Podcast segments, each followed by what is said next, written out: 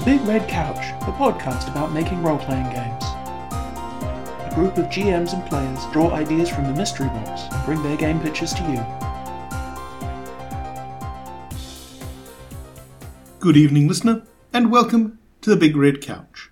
Here in sunny, oh so sunny, so ridiculously, ridiculously sunny England, I am Craig, and on the other side of the world, Brr. Arr. Uh, yep, it's Ben.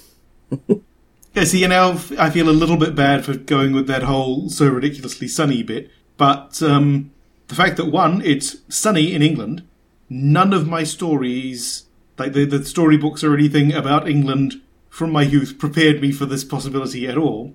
And secondly, it's really sunny when everybody's shut indoors. Indeed. And to be fair, it's not not been sunny. Auckland has had the least rain it's had for a really long time. It's just turned cold and not not, you know, not northern hemisphere or, you know, South Island real cold.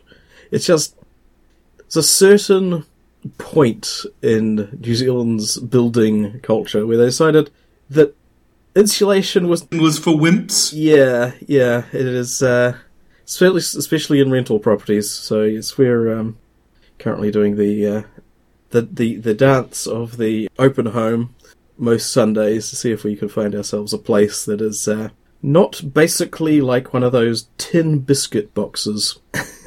Hmm.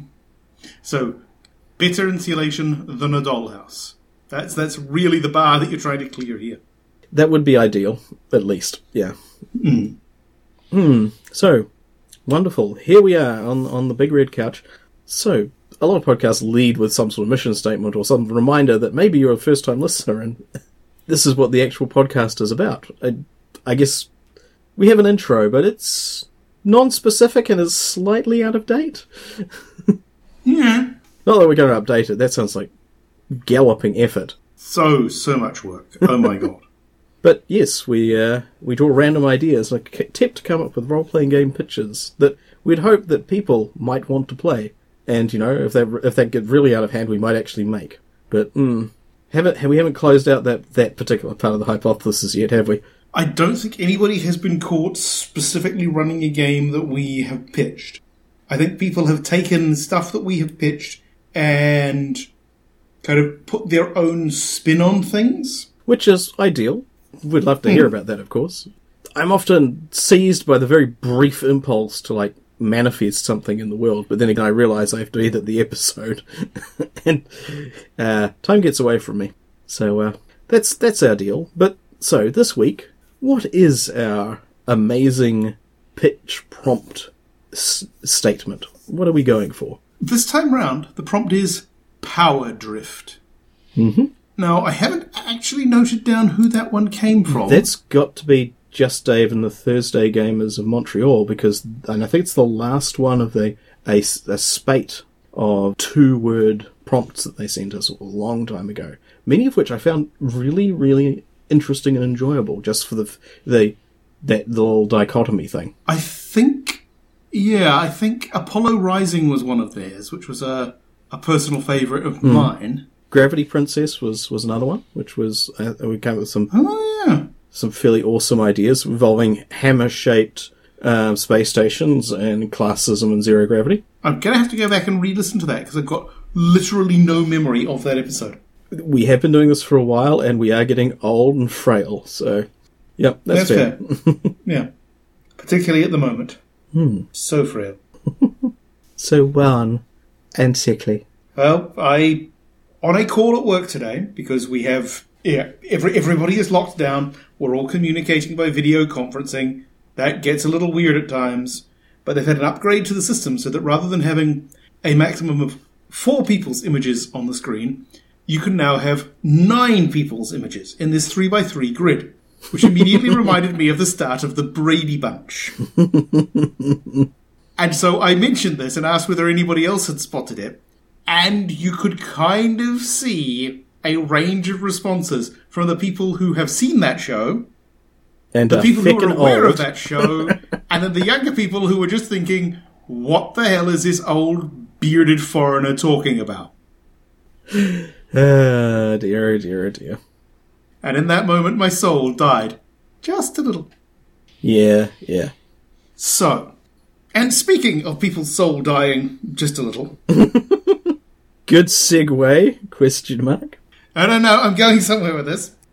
Oh yeah, brilliant segue. Yeah, speaking of terrible segues, um, speaking of people's soul dying just a little, in the gaming world, probably the big thing that happened this week, at least from my incredibly self-centered point of view, is that Gen Con was officially cancelled. Nobody saw that coming. Indeed, yeah. Yeah, nobody apart from everyone saw that one coming. I say this week. This is this week as we recorded. It's quite a while ago by the time you're listening to this. Yeah, I think everybody was expecting that. I don't think there was any way they could have not cancelled because jokes about gamer stench and gamer hygiene aside, reluctantly because come on, they're funny. There's just no way you could really do an event like that with 70,000 people crammed into hotels and convention centers and hallways and Starbucks and not just create the ultimate viral breeding ground. I mean, this is basically battle royale for viral strains. Yes, yes, indeed. It would be difficult and weird enough to do social distancing rules in as much as they're they are effective inside a building with recirculated air for one group. I, I expect that when they have spaces, they have large open spaces that they fill with gamers, things get pretty cozy. It's been a long time since I've been anything near a um, that sort of format of uh, of game. Yeah, depending on the room and the space and the specific layout, there are some rooms that get. I like I said, there is always the gag about gamer funk and the unwashed, uh, unwashed gamer and jokes, of, unkind jokes about spraying people down with with deodorant. I think the fact of the matter is that when you cram fifty people into a room, there isn't an air conditioning system that will realistically cope with that very well. Yeah, and I think for the, the actual health issue is that you know it's not like people are being very quiet and not not passing things from from from hand to hand and um, Oh yeah, and you know exhaling in people's general directions. It's just not a great idea. So yes, um, they hopefully they'll be able to do some online stuff. There's likely to be at least some options there. I mean, my own online game, we've got we've actually gained a third player. Weirdly enough, from your general neck of the woods. So yes, I'm now running a three country Blades in the Dark game online, and it's oof, getting a new player up to speed was pretty successful. I was very tired by the end of the last session, having gone four hours, and yeah, it's been it's been pretty enjoyable. It is not the same thing as you know gaming in person, but beats the hell out of not gaming. So hopefully they can do some stuff there. Hmm, I think there are plans. Yeah, I mean, I always find that gaming online does tire me out a hell of a lot more. But I've always suspected that's just because my hearing isn't great, and so hmm. I'm having to strain to understand what people are saying a lot more when I can't basically see how their lips are moving. Hmm. Yep, you can have cameras and so forth, makes it a little, little bit easier. And I think it's also that you, you kind of partition off your your energy to a bit. And when you when you get ready and go out and do the gaming, and the gaming is over, and then you come back, and it, it seems to it seems to isolate that a little bit. And I mean, there might be a lot of stuff going on, but you know, right, I have finished with the gaming now, and it's a different part of your a different part of your life. It's the same way as like working from home. Sometimes it just bleeds into the rest of your existence, and just seems a bit bit more all consuming. Looping nicely back to the whole fact that we're all stuck indoors trying not to die of a horrible coughing plague. So Indeed. yeah, so we should come up with some fanciful idea that's that somebody might or might not, their call, make into a game. Well, I have such an idea. Awesome. John has also had such an idea. Also awesome.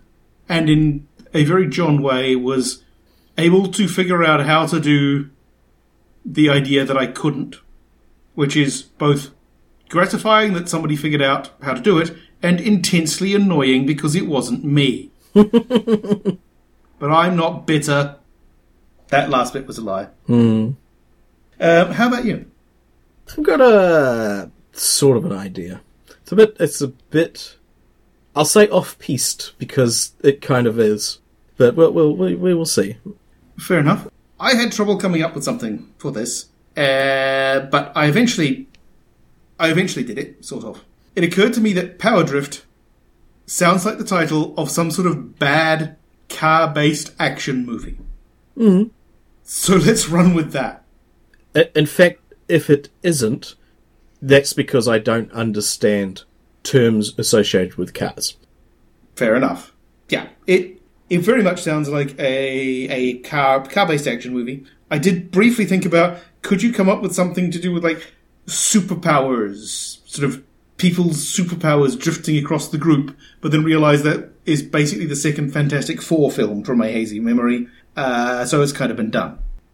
To kind of make it a little bit more interesting than just okay, so we're playing a game with cars because that's well, Octane springs unerringly to mind as a game with cars. You can also throw in the idea of the power drift being the way that control, influence, or power shifts from one organization to another mm-hmm. over time. And so the setting I'm thinking of kind of has. I'm not thinking full on Car Wars or Octane. I'm not thinking society has completely collapsed, but I am thinking that the the whole process of, of urbanization has increased. That the places outside of the city really aren't that much under the control of the forces of law and order anymore. They're not 100% safe, uh, if they ever were.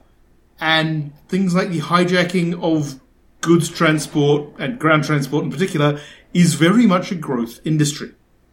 So anybody who is good enough to hijack a cargo or take a cargo from a moving transport without the sort of mass carnage or uh, or attention that would get an actual, presumably heavily armed response from the forces of law uh, is quite valued. Anybody who could protect a cargo against that thing from happening is also quite valued.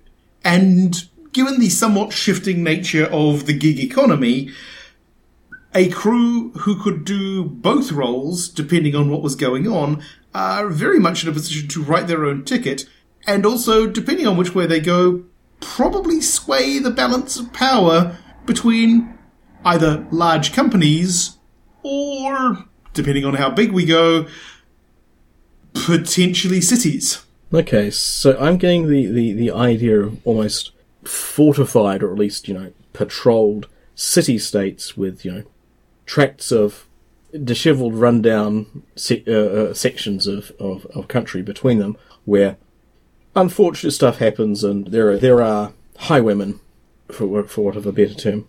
Pretty much, yeah. I, I get the, I have this vague memory that 2000 AD probably touched on this at some point.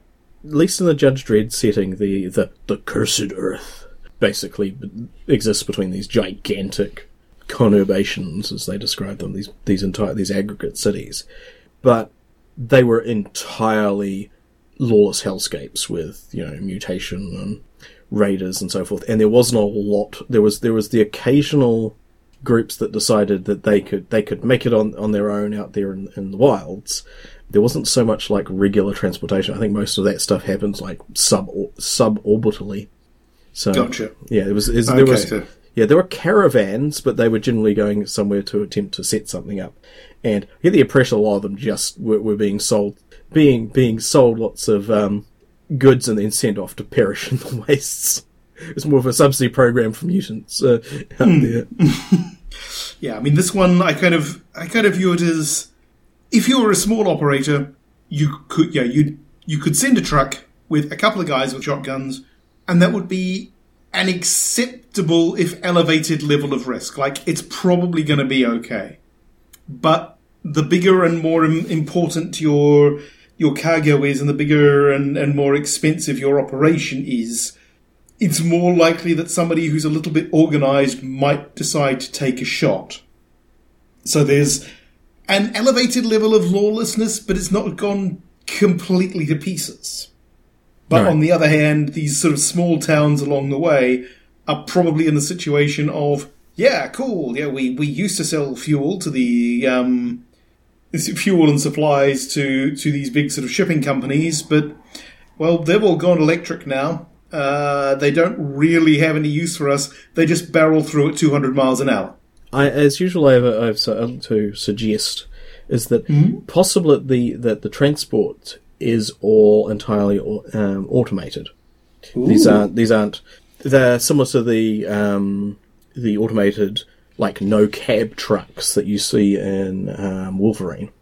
Ah. Yes, so like the cab is. I can't recall. The cab is either it, it's either in just like a foot or two in front of the trailer, um, and like completely flat and kind of sinister looking, or it was just all entirely underneath, or just barely protrudes from the front, and, they, and they're just screaming along, minimally aware aware of where the road is, but otherwise minimally aware of, of, of their surroundings. So it's it's possible that the um, the powers that be have sealed themselves up inside the cities. They still they still need to move bulk goods, and the roads are relatively the roads are still relatively intact, but they're not relying on feeble, corruptible humans. They're basically sending convoys of, uh, you know, with with with, with drone escorts and um, autonomous semis around because it, this does seem like an American scenario. Just saying, it is you know Yeah. ba- based on you know car wars and and the way that you know wagon trains and so forth existed in, in previous incarnations,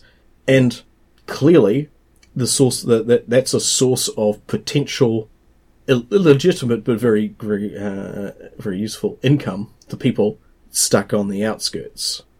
And maybe maybe the thing is yeah maybe the it's not so much a we we knock a tree down we blow up a bridge and we trap them. It's like we keep the roads in good good in good nick but we also intercept some of the goods going through and then take a bit of a tax off of them so yeah, it's it's more of a hacking job than a um, than a outright brigandry. Yeah, I, I, I kind of see it as, and it would depend on which which bits of the thing you wanted to focus on. But yeah, you could certainly fit this nicely into Cyberpunk or Shadowrun. You could probably get a decent apocalypse engine sort of game out of it. Maybe not full on apocalypse world. I mean, it's you could you could absolutely you could actually ha- absolutely create an apocalypse world setting where there are automated trains of of untold riches blatting backwards and forwards on the roads outside of your your little huddled community. But it wouldn't it wouldn't be uh, they wouldn't be for you. They would be something quite alien, probably. And you know, it could be definitely that. Making it would be less a part of it would be less of a focus of the world. It would be a feature, and there might be something that happens to do with those sort of things, because the the principles around Apocalypse World, at least as the way that I've read them, is that there are constant threats and very limited resources. So uh, th- these things would not exist to be a, a a source of food or goods. They would be something that exists there for you to either enrage the um, city state or AI controlling them because you did something. Yeah, it's more of a how the feature that would play in the story, Yeah, they are potentially the thing to avoid. or yeah, or they they would they would become a thing that becomes an issue. True. Yes, if if somebody in your area has decided to take on one of these things, and hey, that's great. So we're all going to get waffle stopped. Yeah, Yeah. I think that would be the um, that in in that sort of setting, that would be the kind of thing. It's not. It would certainly it could be a feature, but they would it would be the how it relates to the rest of the story that would be different.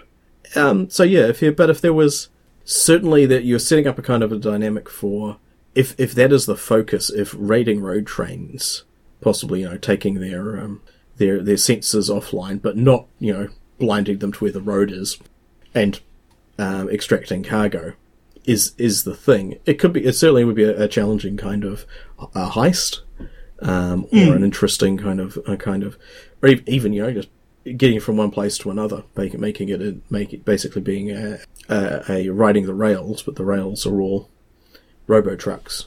Would be an interesting kind of feature there. I guess, as you said, if you were going to have it to be part of a focus of the game, it would be uh, you're changing the patterns and balance of how the world works, how you, how power is distributed. But yeah, I guess you'd probably want to graduate up from just kind of like pickpocketing the passers-by to something a bit more serious in that case. So yeah, it would be a different sort of a different. It would be a different paradigm again. Hmm. Yeah, you you could have a bit of fun. Well, I mean, you could basically steal whole wholesale from the train job episode of Firefly with, okay, you grab a cargo, possibly the one that you've been put onto by somebody else, and then discover that it is one hundred percent not the sort of thing you wanted to be stealing, and you put yourself on the wrong side of a situation by doing so. Yeah, there's there's some fun to be had with that. Yeah, again, these these are good things to insert into games. I'm less seeing the the uh, the the whys and wherefores of a larger campaign. I, I like I like the idea of the, the gig economy stuff. In the in the third seasons of West third season Westworld, they leave the park to everyone's chagrin apparently, and the world outside. They start by implying that people have no more control over their lives than the than the hosts do inside the park. Uh, But one of one of the things that people use to supplement their income is an app called Rico, which is basically Crimar. It's like do a crime, it's, it's uh, accept job, go do crime, and it's kind of it's very vulgar and and insults you if you consider not doing a crime. It, but it's an interesting version of the the gig economy where you meet random kind of operatives in your field and do work and sort of like but it's a it's like a random it's a hookup app for you know criminals so it's a, Huh. it was an interesting an interesting piece of piece of world fiction there yeah so that would be it would be intriguing as well and the idea that your your techno hoods could possibly be either the caravan guards or the people hijacking the caravans makes another sort of commentary it sounds like again a, a, a feature of a of, of a larger world. Yeah, interesting. Hmm. I mean, it's possibly possibly tapping into that whole thing of. I think it was the the the Romero movie Land of the Dead, where hmm. you had this whole thing of people, basically people busting their asses to buy themselves a place in the the nice, secure, wonderful city, hmm. and the twist being, yeah, that's never going to happen. Right. that you've potentially got the same circumstance here of yeah cool we'll build up our our our sort of web of favors and our money and we'll be able to to to buy ourselves a place in in one of these big city states no you won't they'll tell you that you can but no you won't There's no there's no there's no part there's no rocket ship to Elysium. yeah Right. Yeah, and yeah, the reason that the, the sort of the, the, the shift between people guarding caravans and people raiding caravans is, is so easy is that from the point of view of the guys in the city, there's really not a lot of difference. You're just disposable gig workers at best. Or there is a lot of co- conflicting interests, and it's like maybe the road maybe the road trains are merely a transport layer, but different people are sending different things on different shipments. And so you've got to we we need you to take this one out, but we don't want you to disrupt the whole network. So this is how we are controlling it, and they're basically they're just layers upon layers upon layers, and of course all of the um, actual power and resources is get, gets funneled up to the folks controlling it, while you guys do all this horrifically dangerous work at 120 miles an hour on a uh, a barely maintained um, freeway somewhere. Indeed. Yeah, interesting. The, the, yeah, the, yeah, the, the, the sort of situation that once people figure that out, they're going to be a mite pissed. oh, of course. Oh, of course. And who doesn't love that story? I, I suspect, however, that that's going to be a lot of uh, automated trains loaded with explo- uh, automated um, road trains loaded with explosives being delivered on time. Um, so get that's a certain that's a certain vibe. I got to say, it does have there, there is a there is a wave to catch there. Hmm. Yeah, it, it, would depend on the, the approach, but hmm. Interesting. I, I am kind of liking the idea, and admittedly, this works far better in a movie. Of you know, kind of there's like four towns along this route that have suddenly just gone completely dark. Yeah, we'll send out some drones to to to to, to see what's going on. It's just yeah, the towns are completely devoid of people, but there are these huge piles of boxes there because they basically just loaded everybody into the truck, and those people are now living in your city. yeah, let us know how that works out for you because they're pissed. Hmm. Anyway, Yeah. Which is very much shades of and the zombie and, and then the zombies ate everybody. But yeah, Well, it, it's kind of an, analogous to I can't remember what episode was. But the idea of the the we had for like gigantic automated farms, and you know with with with with beefy security bots and so forth, but people sneaking in and trying to uh, to co-opt and um, basically living a hunter-gatherer life underneath a a high-tech threat. So yeah, okay. it's good to see that. Hmm. Okay. Cool. Cool. So that's where I went. So my idea is a little bit, a little bit off the, the beaten track, as it were. The notion I had was a scenario where, out some somewhere in the the, the golden future of space travel, people have of, of whatever nature have found a really interesting planet, relatively low gravity, very very ti- very very subtle or ancient volcanism, freezing temperatures, and one of those Olympus Mons styles volcanoes, which is like a really, really slight but a very, very long incline. And the the it, the place has like light methane, snow, uh, sort of snow and so forth. But it means that this this the dome the dome of this volcano is well, if you get to the top of it, put a foot wrong, you will end up sliding for literally kilometers and picking up an, an, a, an egregious amount of speed. The thing is a very, very, it's like a, an inverse um, antlion pit. Okay. People decided this was hilarious and have uh, and, and have decided that that to come up with a sport where you take a great big chunk of water ice, get a crew, get a bunch of uh, of assemblable equipment and tools, and then you get a bunch of the, these these sets of teams and you race. And because of the size of the the the the the the, the, the, the level of gravity, the not quite absence of friction, these big blocks of ice start slow moving relatively slowly. During which time the teams are busily accept, uh, uh, assembling like rudders for, uh, for, for you know tail rudders and air dams and spoilers so that they can keep the, the the right amount of pressure on the surface beneath them, and an emergency emergency drogue chute because when you start to run out of frictionless uh, slope, you start running into all the things that fell down the frictionless slope and are now banked around in a in a, in a huge circle around this suspiciously symmetrical cone. Ah, the debris field, as it were. Yes, yes, basically, yes. The uh, effectively the, the, the equivalent of the, the their asteroid belt Right. or the the, the Oort cloud, because we're all that stuff that that has filtered out of the, uh, system, and the idea is that uh, I'd probably uh, because I'm, I'm quite enamored with the idea of games having certain structured stages, and the idea that we you, you would basically have there is be, it'd be kind of like the idea might be that the, the thing is, is a Le Mans start. Everyone gets a identical flat topped but slope uh, but but angled and slightly indented, slightly concave to to match this suspiciously symmetrical mountain. They'd, they'd get identical iceberg chariot things. But they have a Le Mans start. They have to carry all of their gear up, get on there. We've got a limited amount of time to do that, and at the end of that point, uh, at the end of that period, they're allowed to release and start their path careening down the mountain.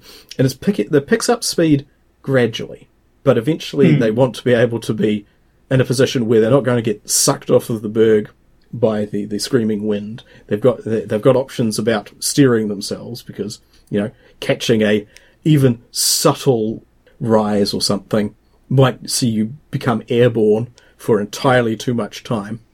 Hmm. And yeah, and it's because it's all the the um, it's all based on weight and what you and what you've assembled. Initially, everything would be quite even, but you don't want to be too far. Or you don't want to be. You don't want to get too far behind or in front. And there's a bit of there's a bit of like America's Cup sailboat racing going on. You don't want to be forced into a situation where you have to take an evasive maneuver because that will lose you time. And yeah, so and the idea that I, the mechanic I was thinking was basically you get a you get sets of cards which where you where you can say, all right, we're going to spend our time doing this thing, And when you when when when you accomplish this thing, say you've got say you okay, all right, we've got the capacity to break subtly or to change direction subtly, or th- this is work towards you know to drilling in and reinforcing the drogue chute so we don't all just explode when we get to where the, the place it actually flattens out. When you when you take those actions, you're basically inserting possible negative um, events into a, into a, into a pile, so you randomize them. But because it's a it's a it's a tense racing narrative, stuff goes wrong. Like, and part of that is what your your your um, your your nearest rival is doing, and you come up with stories about how you deal with the problems, or part of the be a spotter who's looking down the slope for the subtle indications that you know that, that there is a, a, rare patch of texture ahead, mm. or that your um, rivals are planning something sneaky. And the idea would you'd be you'd be playing it inevitably because it would be weird and dull if nothing if nothing exciting happened. You would be basically setting up possible events to happen to yourself as you go forward. Hmm. Couple of things come immediately to mind. Mm-hmm. Couple of things that come to mind. There is the card-based RPG Zombie World, Mm-hmm. which might be worthwhile for sort of mining for mechanics or at least mechanical approaches, because it does have this whole thing of you've got a deck of cards. The randomizing element is drawing from this deck. Hmm. The other thing is a bicycle racing game called Flamme Rouge Okay. which is well all about bicycle racing, obviously, and it has it also has a mechanic that would seem to be in this wheelhouse because in that one you basically have the opportunity to stack the deck that you yourself are drawing from Yep. Yep. which is kind of what I'm getting from what what you're um, from what you're saying that you don't know exactly when cards are going to come up, but over the course of the game, you start. Yeah, it's a bit like blackjack. You start to get a better idea of what's left Mm. and what's in there. And part of, I think, part of the randomi- the randomization would be that your your efforts mean that you're kind of you're, you're kind of choosing your own doom after a fashion, but you don't know exactly when it's turning up. So that would allow that rather than it being like a linear track that says like you know uh, turn three, something falls off your your berg or there oh no there is there there is a an obstacle you've got to avoid. It means that yes those things are out there. You just don't know exactly when they're coming in. Just to give a bit of variety and say your iceberg uh, de- develops a weird a weird crack in it in the first turn as opposed to in the last turn has a different feeling. There's a different there's a different sort of level of tension. Is it? It's like ah shit, we've got to deal with this this weird structural fault the whole way down the race. So we're we're, we're constantly there's something we have to do about that. Or oh good, or it's a good thing we spotted that now, so we can deal with it. Or holy shit, it's all falling apart and we're near we're nearly at the finish line, kind of thing.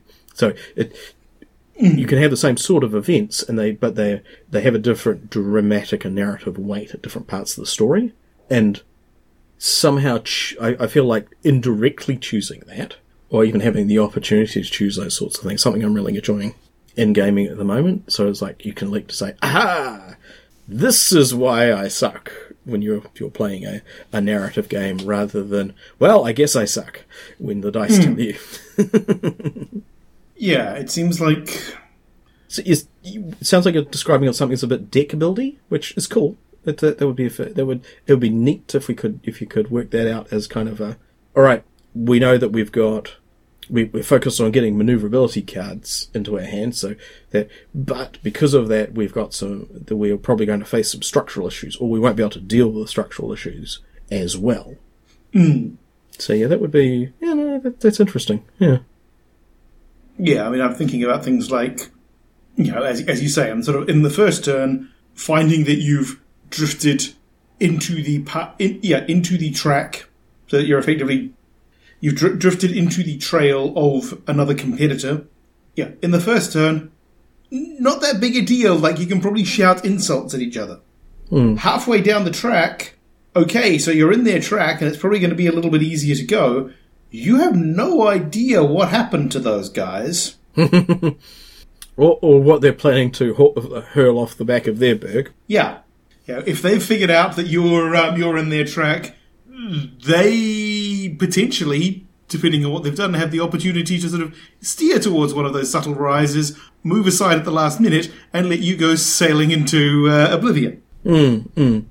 Yeah, and and you know, and at the last, and if it's the last thing, the the fact that you're you're you're about to deploy the parachutes and hope that the, your parachutes work at least as well as theirs, theirs do at the same time. So, but still, you're hmm. you're also you've also you'd also be either having difficulties leaving the track or you would lose speed doing so, but you're definitely kind of coming second. Yeah, Or- there's no yeah, yeah. You're not going to win. Or you come in conjoined second and first exploded mass of ice. Indeed, yeah. It could be very bad for everybody. Indeed. That's an interesting one. Yeah. And I don't know where I came up with this idea because I'm not a I'm not a winter sports guy. I seriously did snowboarding once, and I was exhausted, cold, frustrated, and bad. I, I suspect that's normal for doing it once, but it didn't appeal enough to me to go back and do it a second time. From my experience, that is what the first day of snowboarding is like, no matter how good you are. Yeah, And I'm not.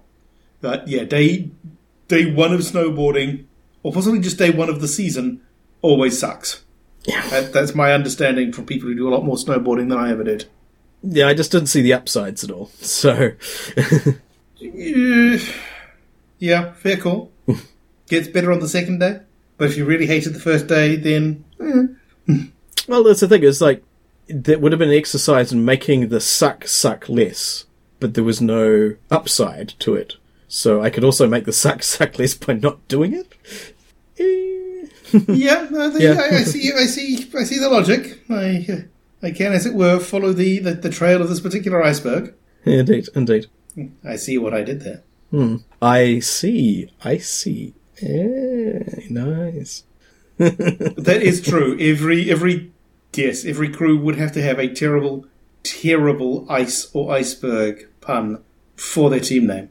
Hmm, And making it like a a Grand Prix season of of weird iceberg racing. I don't don't know where the notion came from though. It's kind of a. I, I think we did discuss the Olympus Mons and the idea that you know you could, you know, trip and roll a couple of hundred miles. Um, Yeah, from memory, because I, I used to have somewhere a map showing the gradient of Olympus Mons. And because the thing, yeah, but the thing's nearly 30 miles high, it's just but it's the size of Arizona.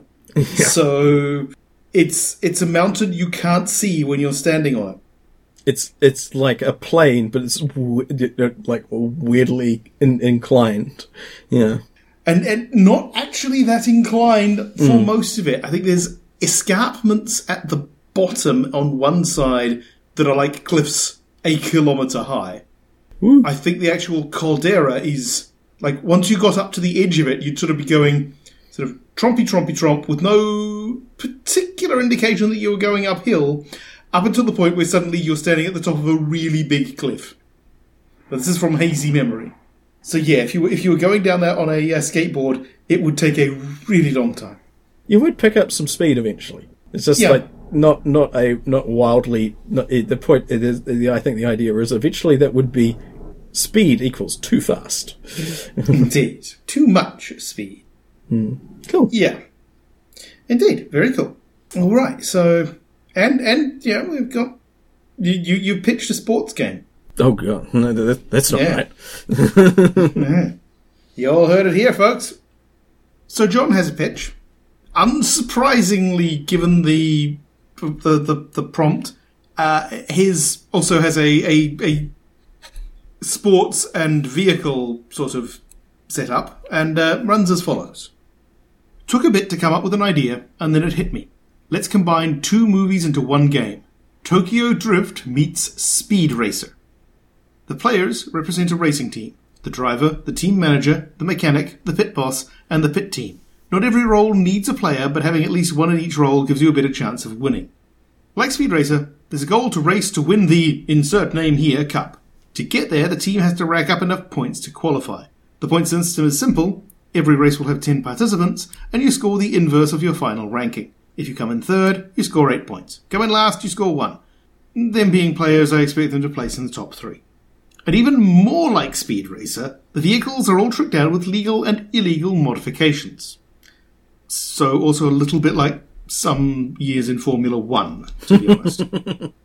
Well, it's a hazy era. I don't think they have like saw blades springing out the spring out the side of them. It's more like some sort of modification of the carburetor that hasn't been um, approved yet.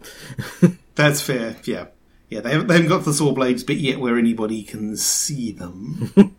the player's characters have to make the choice of playing by the rules and using the legal mods. Think the Mach V's setup. I, I don't know what that means. I think they're like a it's like a spring loaded skis, like to allow them to bounce over things. Okay. I haven't actually seen Speed Racer. I should at some point, but Yeah, yeah. Uh, the Wachowski movie is bewildering, but very colourful. Hmm. I have seen a burlesque show where somebody did a Speed Racer um, inspired bit. That's as far as I've got. That, that, that's Fair enough. Fair enough. So the players have the have to make the choice of playing by the rules and using the legal mods, such as the Mach V setup, or go the low route like Dick Dastardly and cheat. Get caught, getting caught cheating is an automatic forfeit of the race and loss of points. Skills will include car fu, navigation for those times you have to do a rally from Mumbai to Bangalore, to nuclear vehicle mechanic. Yes, all the vehicles have small fusion reactors. How else would they have enough power to go 300 kilometers an hour and do all the tricks that they've got? Of course, there are the off-track shenanigans that they have to deal with. From the nonjas to the evil rich guy that wants you to take a dive in one race. And romance if you want to. Each session would be a different race, or the pre-race where you get your vehicle in shape, though you could just montage that if you wanted to. Running the actual race can be as simple or as convoluted as you want, from the driver just making a series of opposed rolls, to the entire team working to assist or prevent the other team from cheating. Really depends on the system. You could also go the Doc Savage route, where the driver is an NPC and it's up to the team supporting him to make all the necessary rolls for him to win. Hmm. And if the system uses XP or bennies or yum yums, you can earn them by doing combo maneuvers like power drift around a tight bend and at the same time pass the car in front of you, or tweak the reactor so that you give the driver a one time plus three boosts on the straightaway with only a one in six chance of blowing the engine. To using your superb charisma, you distract the opposing driving team's driver long enough that they don't leave the starting line on time. Hmm, interesting. Yeah, I like the. Um, the it was a very efficient way to just to merge the um, move merge those two uh, properties together like that. Then it, it makes sense. And it, it, forgive me for harking back to Blades the Dark yet again. The idea of having a like a, again set out the the a session partition to the setup, the race, etc. into various sections would be it would be interesting. And having the um, the balance, the tricky part of the balance would be making sure that all of the, the players have something to do. The uh, the idea that you know possibly the um, driver is like the NPC figurehead, effectively. That is quite interesting, and it kind of harks back to our um, bo- Bond behind the scenes kind of idea. Though it would sacrifice a bunch of, or at least um, it would it would change the dynamic. You have the driver being this hot-blooded, either like e- ego-driven or or disciplined, this really focused character, but they also have all these bizarre emotional or romantic entanglements. It would be it would be a shame to not throw that sort of thing in because that could be quite exciting. Yeah, throwing in the emotional romantic entanglements is quite fun. Yeah, because you, you want like rivalries or you know flirtations, big because they're, they're big personality types, regardless hmm. of what they're what they're. I mean, that's that's I mean, it's the you know your athletic hero archetype is you know there there are even some of them who are like super super controlled, almost robotic kind of laser focused individuals. They, they've got a type. And if that, if that, if they, the when that's disrupted or when that they're, they're thrown off, their their performance is obviously going to be affected, kind of thing. And that's kind of a narrative of sports and and that sort of ideal. So the uh, and so it would be it would be a shame to lose that. But I also see the idea that you're working furiously as the like the um, well, the, the, the whatever the equivalent of avionics is for um, fusion powered racing cars and um, organizing the, the, the pit crew and making sure that the driver is knows where where where the uh, the next pit stop's going to be. There's going to be a um, it would be an interesting would mean that everyone has plenty to do as opposed to the driver who is you know the point man. making a drive drive role every so. Yeah, I mean, Hmm. the, the more I think about this, the more I do like the idea of the driver being being this somewhat abs- abstracted NPC. Hmm. Um, I also kind of like the fact that the you know if you've got the team has all of the these these roles, but then you've got the sort of the emotional and romantic and other stuff that are affecting the driver and maybe the team as well. That is kind of smeared out across all of them. Hmm. So you've kind of everybody's kind of got two jobs. They've got their racing job, Yeah. but they've also got the dealing with the weird, the, the, the extra shit job. Yeah, the, the, there's so there's a, there's a, like a mechanical a mechanical role and like a emotional team unity role, and hmm. you know there's there's there's things that come up, and you know if, if you've got certain kind of relationships already established, it's like you, you know, the, the the manager telling you, Rocket, you've got to focus. Remember when we were training in blah and do the inspirational speech and so forth, and you know so they can they can you can help offset an issue or help them help them catch up or something like that. So yeah, it'd be kind of, it would be it'd be kind of interesting if the nominally the GM is playing the driver, and they're really good at driving, but they're just a tiny bit of a basket case. I mean, a I mean they're they're, they're strapped to a fusion reactor doing 300 kilometers an hour. Not not so much of a shock, probably. It ta- takes a special sort of childhood damage. Um, indeed, indeed. Sure, the, the the the pay's good, and and you're you're you're perceived as being a, a handsome sexual dynamo, but you know, it's a time- it's- it's terrible nihilistic wreck. yeah, it's kind of a it'd be kind of an interesting thing. Is literally uh, the support crew is very much got all these these these tasks they need to keep up on maintaining the the information about the race and the status of the vehicle and so forth. But you know, mostly their job is to make sure that the uh, the driver doesn't um, come unhinged. I apologise in advance for saying this, but I'm going to say it anyway. Just have have the idea of the driver sort of saying, "Look, I'm just like everybody else. Like, yeah, I, I get up in the morning, I put on my, my, my racing leathers, and I stick a dosimeter badge to the um, you know, to, to the back of my pants, just like everyone else." Like, yeah, Dave, no, nobody else does that. No- you're, you're the only ones who does that. you're the only one who's driving around on top of a reactor. yes, and and the I it'd be interesting if the it would be kind of fun though if the GM plays based on the rules and the, the, the type of character. Like if they're like just this massive egotist or they're really technical and focused, but you know, it's like there, there is a rattle in the cockpit. Why is there a rattle? Their, this, this, their composure is shattered by this tiny thing. yeah, yeah, that could be interesting if, if, if Who has adjusted my cup holder? Why is my cup my cup holder is an inch too low? What is going on? Hmm. Yeah, and the idea that the GM gets to play these slightly dreadful archetypes and, the, and for the, the players to to manage them, because you know, honestly, sometimes that that's that's what you know, being in a role playing game is like. You're trying to pander to some crazy madman who thinks he's a god and um, get your characters through the the scenario. I've actually played in that specific game. Time Watch was very good. Yeah, okay. All right. No, someone's actually mechanically induced that rather than your um, dyspeptic teenage um, AD&D games where people were constantly being murdered by falling um, 10 by 10 by 10 block squares. Yeah, no, in this case, it, it you know it literally was the GM playing somebody who'd gone completely insane and thought they were a god. Oh, okay, fair enough. Yeah, Well, nice to know it happens in fiction as well as real life. indeed. Also, when the, the person who th- thinks they're a god is going on about their, their their wondrous powers, don't ask for a demonstration. That was a mistake. Yes. Shouldn't have done that. Should not have done that. Anyway. so yes, there was there was a, a bit more conversation between uh, myself and John about sort of kind of how to map things out because me being me, I kind of had the idea of well, how, how do you how do you kind of map out the the course without going the full on. Um, all right, I'll get out the rulers. Who's got the turn templates? Ah, Car Wars. Pretty much. And John sort of came back and suggested that uh, he, he would he would abstract the hell out of it. Have a, a tote board where you're basically keeping track of where the player's car is in different points of the race, uh, with the suggested levels of in the lead, hot on the tail, middle of the pack, and tail gunner Charlie.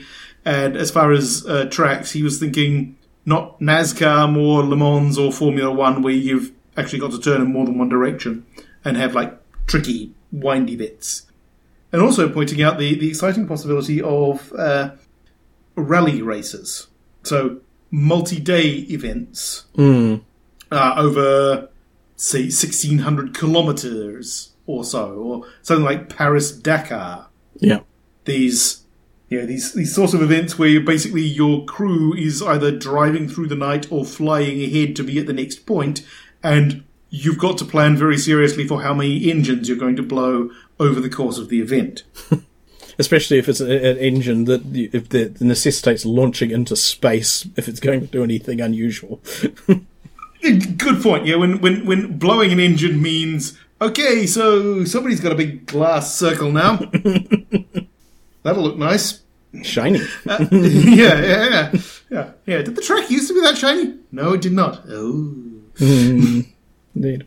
Cool. No, I like it. I like it. And especially, I'm tickled by the idea of the GM rather than playing like a world full of, of wacky characters. They play one wacky character that the uh, the players are trying to manage to get through a, um, a, a scenario like this. Hmm. That is quite fun. Yes. Be different, certainly. I mean, I do like the idea of trying to throw in at some point the um, the, the sort of a night tale trick of okay, so the driver is actually unconscious. Uh, we have three minutes before the race starts. What are we going to do? Who can fit the helmet? You don't have to win. You just have to be sitting in the vehicle when the flag drops. Okay, and so there was one other thing that came to us from John, from the imaginatively titled John on Protein Squirrels. Yes. John John related to his uh, in response to his own. Yeah, this was a John. No, this was a your one, wasn't it? John came up with the very disturbing um, the the slap happy genetically modified monkey squirrel things. Mascots, yeah. Yeah, mascots. Escaped, escaped to mascots Right. because their behaviour chips had gone offline. And John says, I sort of imagine the slap happies to be about a meter tall, and there is some variation between them. They play play to type. The smart squirrel, the dumb one, the strong one. So every boy band ever, basically. there's a reason they exist. It's it, it is true. And you said I'm very taken with the idea of them hijacking some utterly impractical vehicle in their bid for freedom, a ferry, a train. Bonus points if they're desperately trying to make passengers believe that everything is fine. It's all part of an advertising campaign which explicitly involves mascots and oversized Amtrak uniforms. That would be darling, I must say. That would really be that would be quite quite good. John responds with, Well, in the scenario in my head, they had a bus that took them to different venues. As tour buses go, prison buses have more amenities. Only Wow. mascots live in the bus, the handlers get a motel room. So hijacking an autonomous bus, convincing it that they are valid operators, would be a fun thing for them to try. Back to Craig. Dave, the only way to get the bus started is with the operator's thumbprint, and the operators are all locked in the cages. Yep. But you got us on the road anyway. Absolutely. Dave, what's that thing sitting a cup of ice? You. and a final rejoinder from John. It also begs the question of how much security is on the bus. Is Foodco paranoid enough to put trackers or cameras on it, or they simply go, they're chipped, what can they do? The exit door will trigger a negative reinforcement shock, as will the bus's computer. Never ascribe competence to a company that pays minimum wage to two guys in charge of handling genetically modified monkeys that made to look like squirrels. Hmm. yeah, yeah, that's that that is uh, one of the myriad of problems with that with that setup. But certainly a valid one. Yeah. And I realise that the name is not a million miles away from Slappy the squirrel, and the idea of these meter tall squirreloid things roaming around that look a bit like Slappy, who's a a hyper sarcastic, quite violent homage to traditional Warner Brothers violent rodents. It's pretty I'm not sure I know Slappy the Squirrel. Slappy the Squirrel, they had a bit on the Animaniacs, Okay. and was it as with the writing on that show, it was pretty sharp. And she was like this, eh, what are you gonna do? Kind of grouchy old That's starting to ring a bell. veteran, a veteran of the um, of the orig- the a supposed run of cartoons from the good old days, and she like got bitter old rivalries slash working relationships, you know, or normal working relationships with some of the old characters, and if somebody you know uh, was rude or un- unpleasant to her or or her her grands her grandson who was a squeaky little chipper fellow, dynamite would generally result. Okay. Yeah. So yeah, that would be um, that would be pretty fun. Yeah. Still a disturbing tale. Just Oh, on yeah. so many levels. Fantastic, fantastically disturbing. I mean, even worse if you want if you start to wonder whether okay, so even if we assume that the the party is the entire troop of Slap Happy the Squirrels, has the company done other mascots for other marketing campaigns? What happens if when the uh, when these these monkey squirreloids make their bid for freedom and they find themselves a setup, they decide to go and um, do a spot of genetically engineered civil rights and um, uh, try to free their brethren. I, mean, I can't imagine it's going to go well, but um, it's going to be entertaining. and, and also, are they all like just cutesy mascots, or do you have like the um, like the genetically engineered honey badger sapper division? Oh, oh, you can have some great fun for sort of episode, as it were, season season two of an of a campaign, as it were. Sort of season one, the um, you know, the slap happies escape and and build themselves a home in the wilderness. Season two, they decide to go back into um, back in to rescue some of the others and find out all of the other really weird shit that the company was up to. Yes, or they discover that, yay, here's our wilderness home. Wait a minute, why do I smell genetically engineered wolf? It's like, uh, okay, they had contingency plans, and they're even worse than us. Yeah. that's that's not great. Um, I feel unsafe. Yeah, yeah, that could get, um, super fucking dark pretty fucking quickly. But yes, Oh yeah, you you could you yeah you could make this so so dark if you wanted to. It might be difficult to stop it from going so dark, to be honest. yeah, the candy coating has to be very thick. just to keep, keep it from um, toppling into the pit of despair. But still, a cool idea. Indeed, and that kind of runs us to the end of what we are laughably calling content for this episode. Indeed, indeed, we should let people go back to their uh, back to their lives, um, hopefully enriched and um, relatively enhanced. filled with a burning desire to make games about shipment hijacking, iceberg racing, non-iceberg racing, and or escaped squirrels. I like the way it was kind of like the exact opposite of iceberg fusion reactor. Hmm. I suppose you use one as fuel for the other, not so much the other way around. Yeah. Cool. All right. So, thank you for listening. Uh, I suppose what's what's left is to let you know what the topic of our next exciting and thrilling episode is going to be, mm-hmm. as voted on by you, the public. Yes, selected with by an arbitrary and slightly arcane metric of all picking the same stuff in equal numbers. But I suppose we should tell people soon. I see what you're doing here. Yeah, but no one else does until you actually say what what the thing's going to be. Oh, oh, okay. Sorry, I I assumed that you were going to say it as opposed to just sitting there, sort of commenting malevolently. yes, indeed. Yes, you've probably figured out if you've been following malevolent immediacy. Uh, I think a phrase which came directly from my own um, anxiety about stuff and time. So, um, if I'm not misremembering it, will be the prompt for our next episode. It's a, as ambiguous as all get out. I guess we are going to have to really engineer something for this one, I, I think. Yeah, we're going to draw on what laughably counts as our A game for this one, then hope that John comes up with something better. I mean, the odds are good. Let's let's be fair. Ah, well. It's not a great plan, but it's all we got. Yeah, it ain't much, but it's honest work. And so, with that, thank you for listening. Stay safe out there, and we will catch you next time on the Big Red Couch. Indeed. Good night. Want to hear more of our shenanigans? Then go to hoarde.net and click on the button that looks like a couch. The Big Red Couch is released under Attribution, Non-Commercial, Share Alike 3.0 Unported from CreativeCommons.org. All music on the show comes from the album Universal Fluff Theory by Krakatoa. Visit them at krakatoa.com or follow the link from our page. See you next time!